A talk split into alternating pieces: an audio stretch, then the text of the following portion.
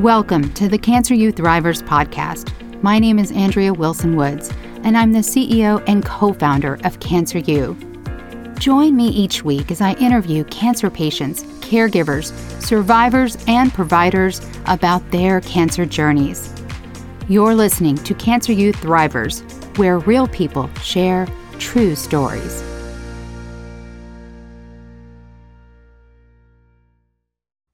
Kenn Edwards lives in rural Utah with his father. Kenn was diagnosed with squamous cell carcinoma in October 2020. To remove the cancer, he had 20% of his tongue removed as well as lymph nodes in his neck. Approximately three months later, Kenn's father was diagnosed with melanoma. I really appreciate, Kenn, you coming on today and sharing not only your story, but also your father's story. Thank you for having me. I um I, it's a I think it's just important to share our stories around our experiences, especially with cancer because uh, like I didn't know where to turn. I had zero idea. Yeah, so unfortunately, I'm familiar with squamous cell carcinoma because my step grandfather um, died from it. He was diagnosed very late. Um, he was actually misdiagnosed with an abscess tooth, um, but he ended up having a tumor the size of a lemon mm-hmm. on uh, the right part of his neck. Um, and just, you know, by the time he got to the right doctor and everything, it was just, it was too late. However, he was not 46 years old like you, he was 82. So um, he was at peace with it. So tell us, how did you even know you know, what were the symptoms or what were you experiencing that led to the diagnosis? Sure. My cancer story started probably two and a half years ago when my uh, dental hygienist was cleaning my teeth, and which apparently is super common. I found out later uh, to have it, you know, f- found by a dentist or a hygienist. So uh, she found a little tiny it looked like a calcium buildup on the underside of my tongue. And okay. she said, I'm going to have the dentist look at this and then we'll let you know. Well, he didn't say anything. So I thought, oh, I'm fine. I'm, it's nothing. Um, a couple years later, it was still there. And I thought, hmm, if it's just a calcium deposit, I can brush it off. And so I was brushing my teeth. I brushed it. It, I made it really angry. and it was really angry. Um, it got inflamed, and Ooh. I thought if this doesn't go down in like two weeks, I'm gonna go see a doctor because I think I I have um, I have a chance that it could be cancer. But no, no one wants to think about that. You never want to think about it being cancer. But uh, was it painful my, at this point? It, very painful. It would keep me okay. up at night. Absolutely. Even uh, like ibuprofen, nothing handled it. Nothing cut it down at all. Nothing. Um, so it didn't go away, and I made an appointment with uh, one of our um, physicians here. Uh, went through the whole rigmarole, and because I had uh, over a decade ago used chewing tobacco, he was pretty sure I had cancer. So he goes, I'm not even going to do anything. I'm going to send you to an oral surgeon. The first doctor's appointment was October 1st, and the second doctor's appointment was October 7th. So uh, that was my sister's birthday. So you can't really ruin her birthday party with I have cancer. Um, so I went. He, I was literally there five minutes, and he said, "I'm going to immediately refer you to someone else. I can biopsy it, but I know what it is." So I went out into my car and I cried a little, a lot. Um, and a week later, I met with the doctor who um, ended up doing my surgery. Yeah, th- at that point, I hadn't told anyone. Um, what? You had told anyone? My mother passed away unexpectedly right before COVID lockdown, so March of 2020.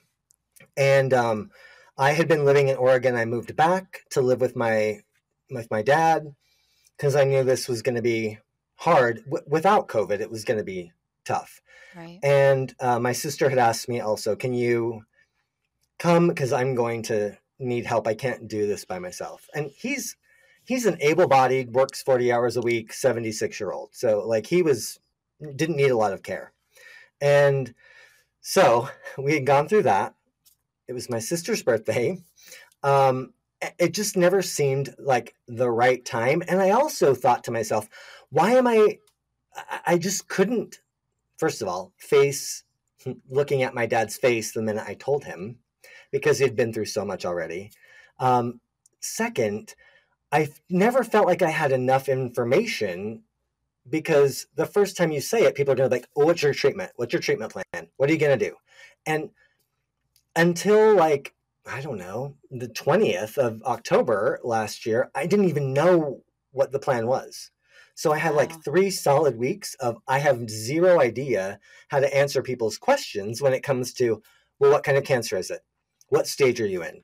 What are they going to do? How are you going to handle this? So none of that I had answers to. And I felt like it would be undue stress on my family to put them through that and it would just be better if i had the answers. So like what's one more week? That's kind of what i what i what i found. So it was very difficult to tell them. Um, i sat everyone down and uh, i saw the look on my dad's face that i didn't want to see.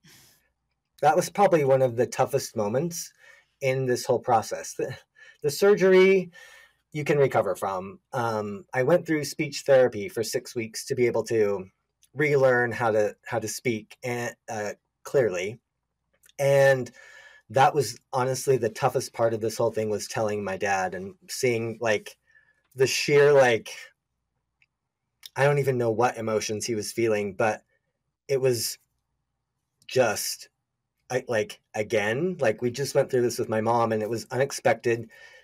No one saw it coming and it was yeah i saw it. I had to see it again. His heartbreak. That's what it was. It was his heartbreak all over again. That was tough yeah. So i told them all um i ended up having surgery um like the week before thanksgiving. So i was rolling up mashed potatoes and stuffing and popping it to the back of my throat to swallow it by that by that time. I just i was hungry and we were not missing thanksgiving. So uh, from there i just started to recover. So um, january i started um, speech therapy which was uh, amazing and amazingly helpful so i'm going to pause you for just a second so you did not have any chemotherapy or radiation no wow. so in my surgery they took out 20% of my tongue, the front left part, um, and about um, just under 40 lymph nodes on the left side of my neck. Uh, the doctor said, depending on what your um, test results come back for those lymph nodes, is whether or not we're going to do um, radiation or chemotherapy. Got it. They all came back negative. So uh, I didn't have to have chemotherapy or radiation, which I'm really, really grateful for. Um, yeah, it, I found out later that someone who lived kind of kitty corner from us um, in the small town I live in, she ended up having the same cancer, and um, she has since passed away. Um, so I do feel very lucky and uh, and and blessed that uh, I'm doing as well as I'm doing. It sounds like they caught it, even though there was a a big gap there between um, when the dental hygienist first saw it and you were actually diagnosed. Sounds like it was still very early stage. Is that accurate? Yes, it hadn't spread anywhere else but right there, and um, yeah, I was. We caught it early. And if you hadn't told me, I would have no idea that you had had twenty percent of your tongue cut out, like none whatsoever. So um, the spe- yeah, the speech therapy must have done wonders.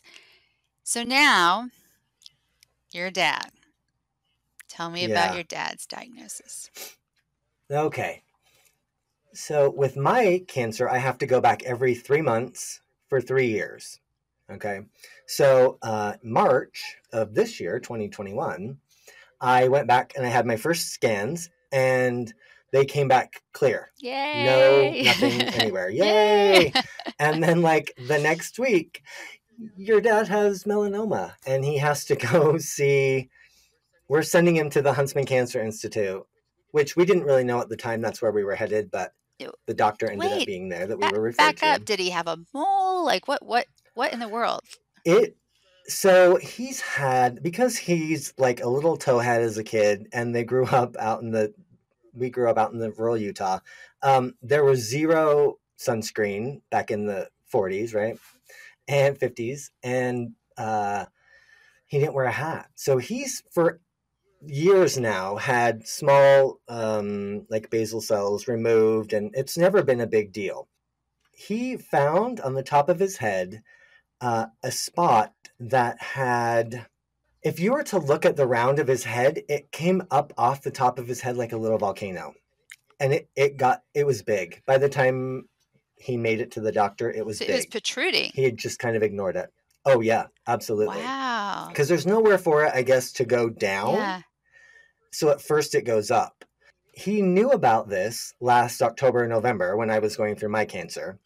And he had tried to get into his doctor and he didn't really make it clear enough what was happening. I unfortunately, because he waited until February. The next week we found all that out. And he went for the test, the biopsy. They found out it's melanoma. And um I just didn't know what to do. I was like, "Uh, you can't make this up because it's just too real. And uh, so we went to the Huntsman Cancer Institute, which um, it's in Salt Lake. Yep, Salt Lake City. So it's about an hour away from us for a commute, which is nothing compared to what many people travel. Um, luckily, he was able to get into a study that was giving um, Keytruda, which is an, an approved Yep. drug, immunotherapy. Yeah, absolutely. Um, they gave it to them before to see if they could get their bodies to attack the cancer. He's like, Yes, I'll do it. His cancer surgery will end up, it'll be July 13th of this year. Um, he went through three of the immunotherapy treatments. And um, last time we had a scan, they said we don't see any trace of an active tumor anymore.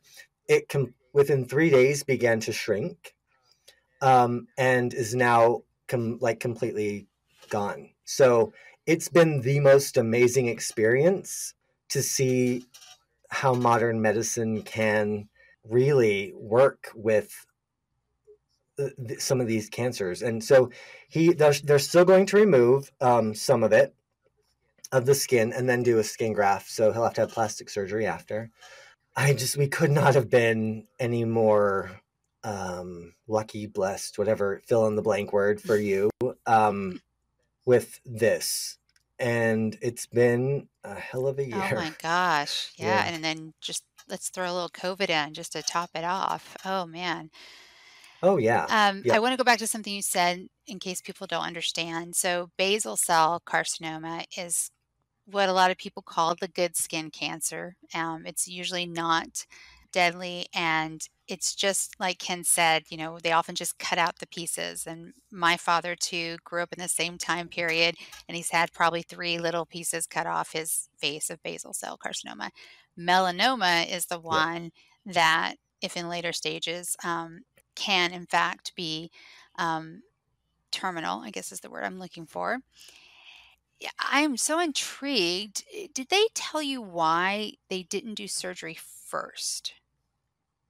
The doctor that referred us up to the huntsman asked just the same thing when my dad had to go have um, a Mohs surgery. Um, so a skin cancer taken off his face, and then they gave us an opportunity. They wanted to get it done as quickly as possible, but because of his test results, he was a very good candidate for this immunotherapy working. Um, they had another patient in the in the trial that had almost as good of results as my my father. And i guess there's it's so scientific like it was even like genetic like genetically your cancer is so different from your regular cell that that makes it easier for your normal cells to recognize that something's wrong and attack those And I'm like, I would never have thought of like, these people are so brilliant with what they do. I'm glad because also, so the, the size of the cancer, it would have probably been had they just done surgery to make sure they removed all the edges, which are, you know, they want to make sure they have all the cancer cells rounded up. They literally probably would have had to have done like a a circle, probably like six inches in diameter. They would have taken almost wow. the, the, whole okay. top of his head off. So it would have been super invasive. I know this played into our whole experience, but my mom passing away so recent, I think at one point he was ready to go. He's like, okay, I'm done. I, I, I really don't know how to live without her, and I don't know that I want to. And so, if this is how I go, this is how I go. So, I think part of it for him was also like, you know what? Well, let's do the study. Like, I got nothing to lose. I've already lost my wife of 48 years. I'm I'm done. You know, um, we never spoke about that really openly. I know it was there. I know it, it was a thread in that tapestry that we. Did you and your in. sister ever talk about it? She told me he's had conversations with her about um, wanting to be kind of done, wanting to go. Uh, he and I have never had those conversations, um, but I also uh, don't push the conversations. Um, like I asked him when we finally found out it was melanoma, we were in the car and I said, How are you feeling? And he just turned and looked at me. He goes, You've been through this. You know how I'm feeling. And I was like, I do. So it was almost like I didn't, I never needed to ask him uh, because I had literally just yeah. been through it. And that, that, um, kind of connection, that kind of synchronicity of understanding was is what we have and so i'm the primary caregiver we live in the same house so i take him to all of his doctor's appointments um, i make sure we are taking all of our pills and we're trying to eat better and you know no more beers like all that kind of stuff and yeah so i think that's where like our relationships differ a little bit is maybe he feels um, comfortable talking to her about that. You made this very rapid transition from being a patient and still, you know, technically not out of the woods to being a caregiver right. for a patient for your dad. What was that yep. like? Going from patient to caregiver was an interesting transition because after having just gone through the concept of I don't have anyone to talk to, um, I went straight into my A type A personality, making a list, making sure everything physically is taken care of. I kind of forgot the emotional part, like taking time to just sit and I don't know, watch Hogan's Heroes, which is what he does, you know, every night. Like taking time to just sit and do those things. Um, just be peaceful, not always have somewhere to go or something to do or a doctor's appointment to talk about. Um, so it was very easy for me to transition into taking care of, but I didn't do such a great job, I think, about being um, aware of the emotional and maybe even mental uh, things that I needed to take care of as well. Um, and that's probably the thing I would, you know, kind of go back and do a little differently um, with him. My sister called it just being. And I remember this mo- moment in her cancer journey. I was her caregiver and legal guardian, which it was just a horrible round of chemo, and we were stuck there much longer in the hospital than we should have been. Mm-hmm. But I took her outside um, in a wheelchair, and it was the first time we had been outside in over a week, and we were just we just wanted to get outside. And I was talking, and she said, I just want to be. And so we just, it was just quiet. And we just sat outside in front of Children's Hospital Los Angeles, watching the traffic. And, you know, she just needed that, that time. You know, she really just, and with me, but not talking, just being. So I can totally relate to that. And I am a type A personality. And I did all the things that you just said. and I think to some degree, and tell me what you think. For me, when I was the caregiver for my sister, I was in what I would call a healthy state of denial. I had all these premonitions that ended up coming true. Um, she didn't make it. She did die. She was diagnosed in stage four. But on the surface, I had this sort of healthy state of denial because it was the only way I could continue to function and make sure her needs were met day in, day out. Did you experience anything like that? First of all, thank you for saying premonition. I love that you brought that. I, I love that that was part of your experience because I think that we often um, deny that communication from ourselves um, to truly know what's going on. I was still, yeah, I was in denial. Like, I, my mom was so unexpected. And now to sit and potentially watch him decline was not on my to-do list for the day you know? It just that was that was at the very bottom of the dang list. So i was going to check every box and that was going to make him better. And and that was luckily luckily they have their own checklists at the huntsman cancer institute because just doing mine probably i like that though. I'm going to steal that. Watching you decline was just not on my checklist. It wasn't on I think that's a really, you know, like I don't know, maybe a great way of putting taking denial out of the of the situation. but yeah, like I, I think I do not look things up that's on the internet. I do not try and self-diagnose because I feel like for me, uh, that just leads to me spinning out and I don't have the appropriate information. I know that there are some great resources out there, but I um and that's probably one of the other things I would do better is ask more questions. Like I didn't really know what to ask, but I would have asked more questions. Um but I know that there are some great resources out there for emotional support for supporters of people who are having cancer or people who do have cancer. And that's another thing I wish I would have done a little differently.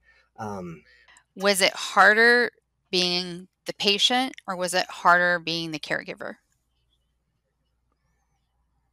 Caregiver for me, absolutely. That's what I hear every time. Yep. Every single oh, time. Oh, really? Yeah. Every single time. I, I had great support.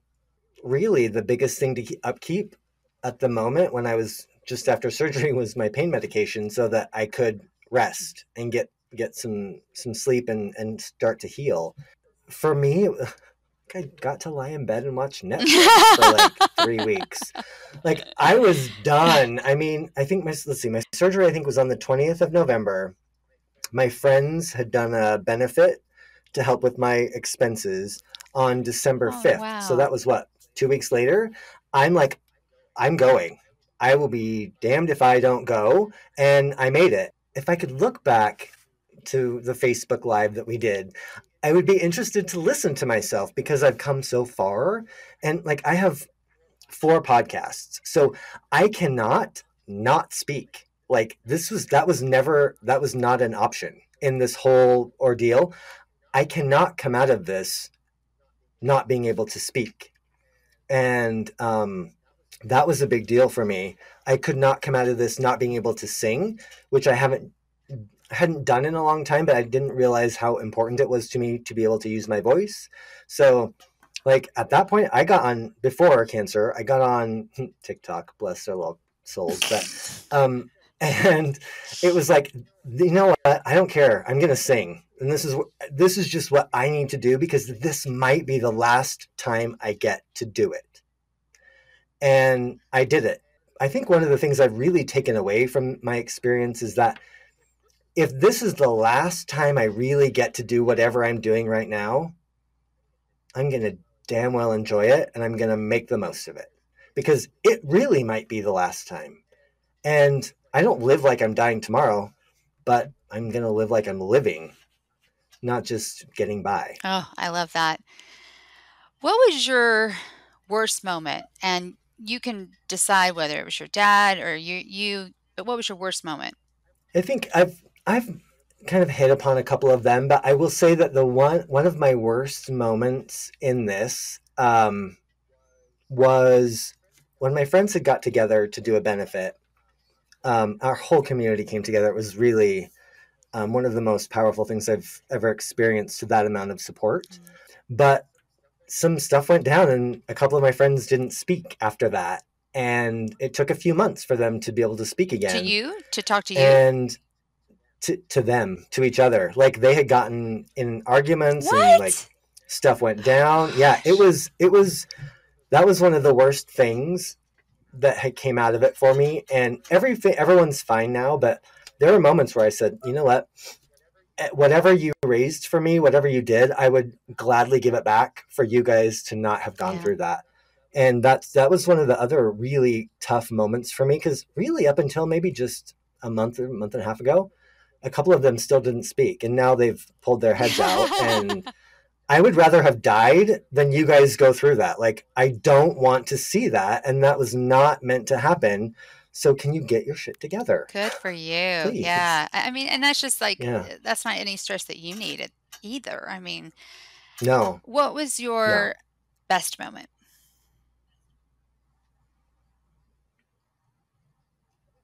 Probably the best moment um, for me that I have is just when I mean not that because it, it's such a big deal to me. When people say to me I, I wouldn't I would never have known that you uh, have had lost part of your tongue. I can't tell. That's because I worked so so hard uh, to get that back. And that is one of my best moments. And um, just the fact that with my dad to have five or six years ago with the melanoma that he had, they would have just told him, you know, go home and get your affairs in order. But because, excuse me, yeah, because of all the advancements that we have in science and the immunotherapy, like we're going to be golfing this fall and we're going to be golfing next year. And just to have that go away, that remission, whatever we want to call it, was probably like the most joyful moment. Oh. Yeah. Oh gosh. Oh, that's so beautiful and um, and so well said. Oh, excuse me. You mentioned this already, but I just want to be sure everyone heard you. What yeah. is one thing you wish you had known at the very beginning of your cancer journey? I wish I would have known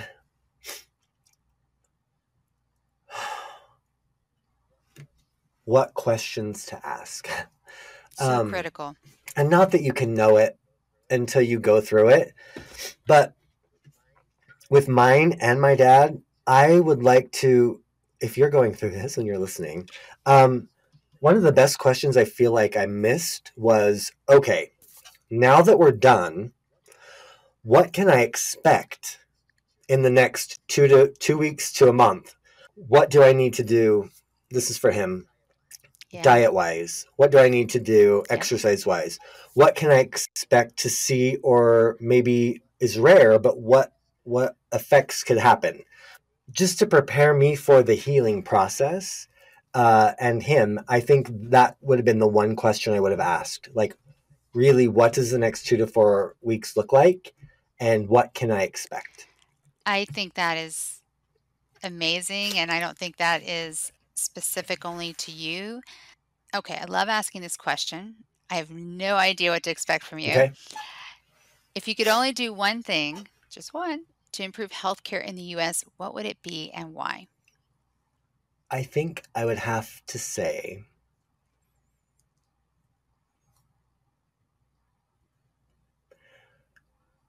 we need more skilled practitioners in the field of medicine. Um, and I say that because it took my dad an extra two months to get into the doctor.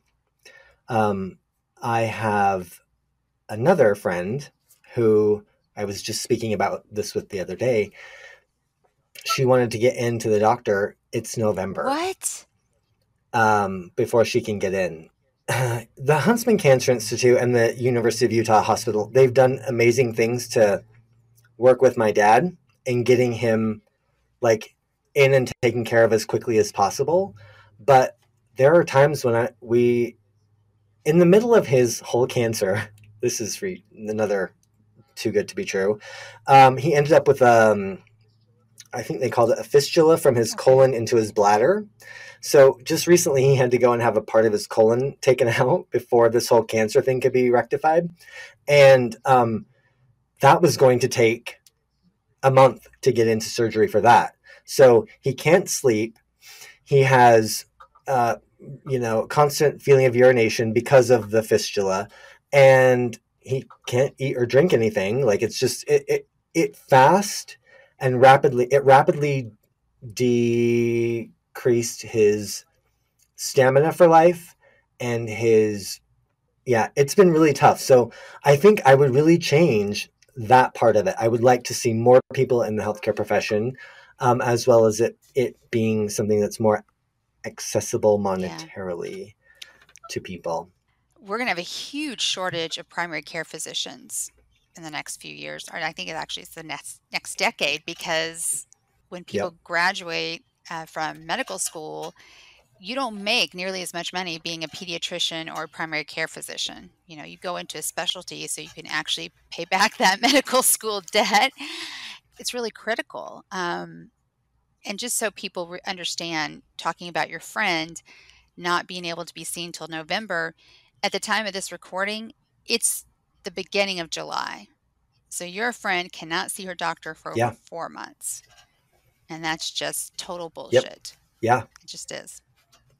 Yes. Thank you. Uh, absolutely. I I do think like um if there were anything that was really seriously like let's throw money at the the government throwing money at this it would be to get really skilled people through school and they don't have to pay it back like there's there's you don't have to pay that medical school back or, or like half of it or something because it, it, just is it's really we're outpricing ourselves in every aspect of our lives well actually i think it started with yeah. yale a donor um, he waited until they were at the medical school graduation and then told them that he was paying their their loans off so I think it started with with, wow. with this major donor at Yale, but I know it's trickling out to other universities because my alma mater, USC, not South Carolina, University of Southern California, um, I believe no longer charges for med school if you qualify. So you don't have to take out loans or anything. Of course, the competition is even more fierce, but at least you can go to medical school, graduate, yeah. and not have any debt and perhaps go into one of those other like a primary care physician or pediatrician or general practitioner and, and not have to be in a specialty you know just because you need the money I think that's amazing. I, I would love to see more of that because there are so many. I do think also because, um, not that it didn't happen in every generation, but I do feel like some of the younger folk, they really care and they want to do good and they want to, to give back and they want to be of service sometimes it's it's not affordable in the system that we have now so i love hearing what you just said because yeah. it's so needed you know just my experiences with my dad with the research and with it's just an amazing thing i'm sure to on the daily save someone's life we're going to do the thriver rapid fire but first the people listening to the podcast do not see this video. Only members of Cancer U see the video. So I want you to describe your face for the people who are listening to the podcast. Okay.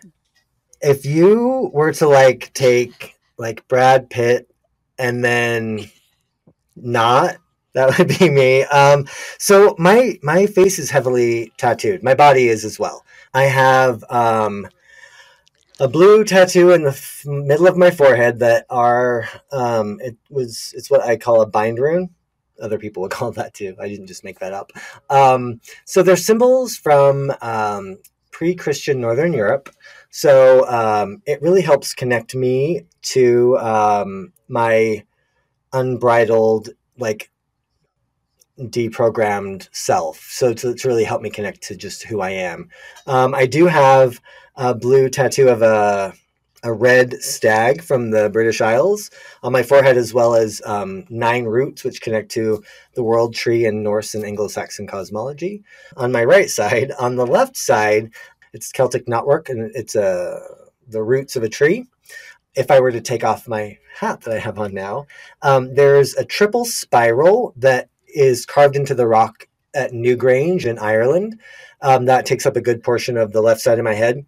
And then the rest of my head is covered in um, there's uh, like a bear, a stag, a raven, uh, an owl, um, a couple, a bear, a couple other animals, and they're all actually uh, rock carvings from the Pictish people, which were the na- uh, native uh, people of Scotland. So uh, all of them connect to my ancestry and my heritage. Wow. And ah! that's, that's, and I have like this. Giant, You're running out of real estate, though. Um, I and I've been like also you know cancer like I just it made me want to like get into shape. I'm gonna like fit by fifty like whatever. I'm gonna try, and so I've lost weight, and so now like my whole thing in the past was if I just oh, eat no. more, I get more real estate to have tattooed. Because I thought, well, I am running out of space, so I just eat a little more. Because heaven knows, like I love like deep fried chicken strips and French fries and all that stuff, which I don't really eat anymore but I love them. I was thickening up pretty good before I started working out and dropped 20 pounds. Yeah. All right. You ready? Thank Drive you. a rapid fire. All right. Here we go. Beach, yes. desert, yeah. or mountains? Mountains.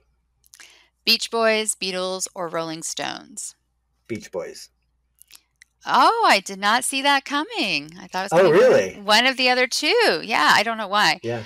What is one word that best describes you? Oh, resilient. And before you die, what is the last song you want to hear? Oh, Pontoon by Little Big Town. Very cool. It's, I need to make a, yep. a playlist. I do. Yeah. Everyone, no one's given me the same song twice. So that's really interesting. Last meal you want to eat? Deep fried chicken strips with barbecue sauce. Right. Uh, hand cut french fries, deep fried with fry sauce. Mm-hmm. And a Dr. Pepper with um, coconut and vanilla. You're like me. Like I would just eat everything that's bad for me and I can't have right now. I would totally do the same yeah. thing. Um, yes. Why not? Right. I, am kind of surprised I had thought it out that much because I looked at the question and I thought, hmm, what would I have? And but apparently, I my inner self has its own little menu ready to go. it does. It does. Um, the last person or people you want to see? Hmm.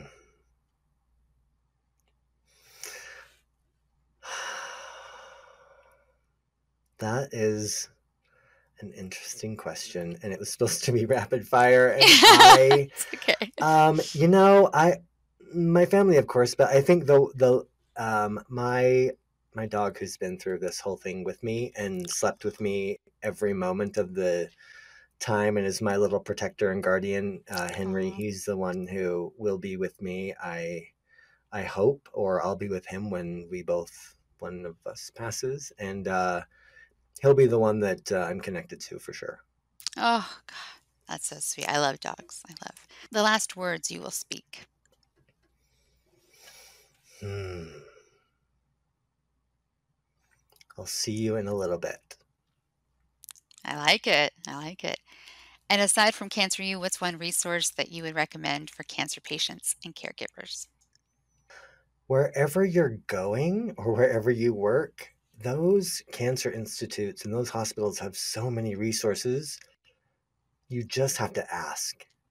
Um, we we were visited by social workers every time we went in, asking if we needed anything, and um, I would say they're there, so use them. They're your resource and you don't have to go anywhere else. You're already there. A lot of people find out very late that the resources existed and, and no one told them. So I think that's great advice just to ask. Kenn, thank you so much for coming on today and sharing not only your story, but also your dad's. And again, at the time of this recording, this is July 2021. And so Kenn is very much still in it.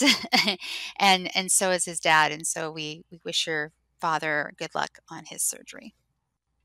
Thank you. And thank you for, thank you for having me. I, one of the things I had done was started a podcast called No One Has Time for Death, and it was anonymous. It chronicled my everything I was going through because, like I said earlier, I didn't have anyone to talk to. So the only thing I knew how to do was start a podcast, and I did it anonymously. And I didn't even care if anyone listened to it, but it's what I went through.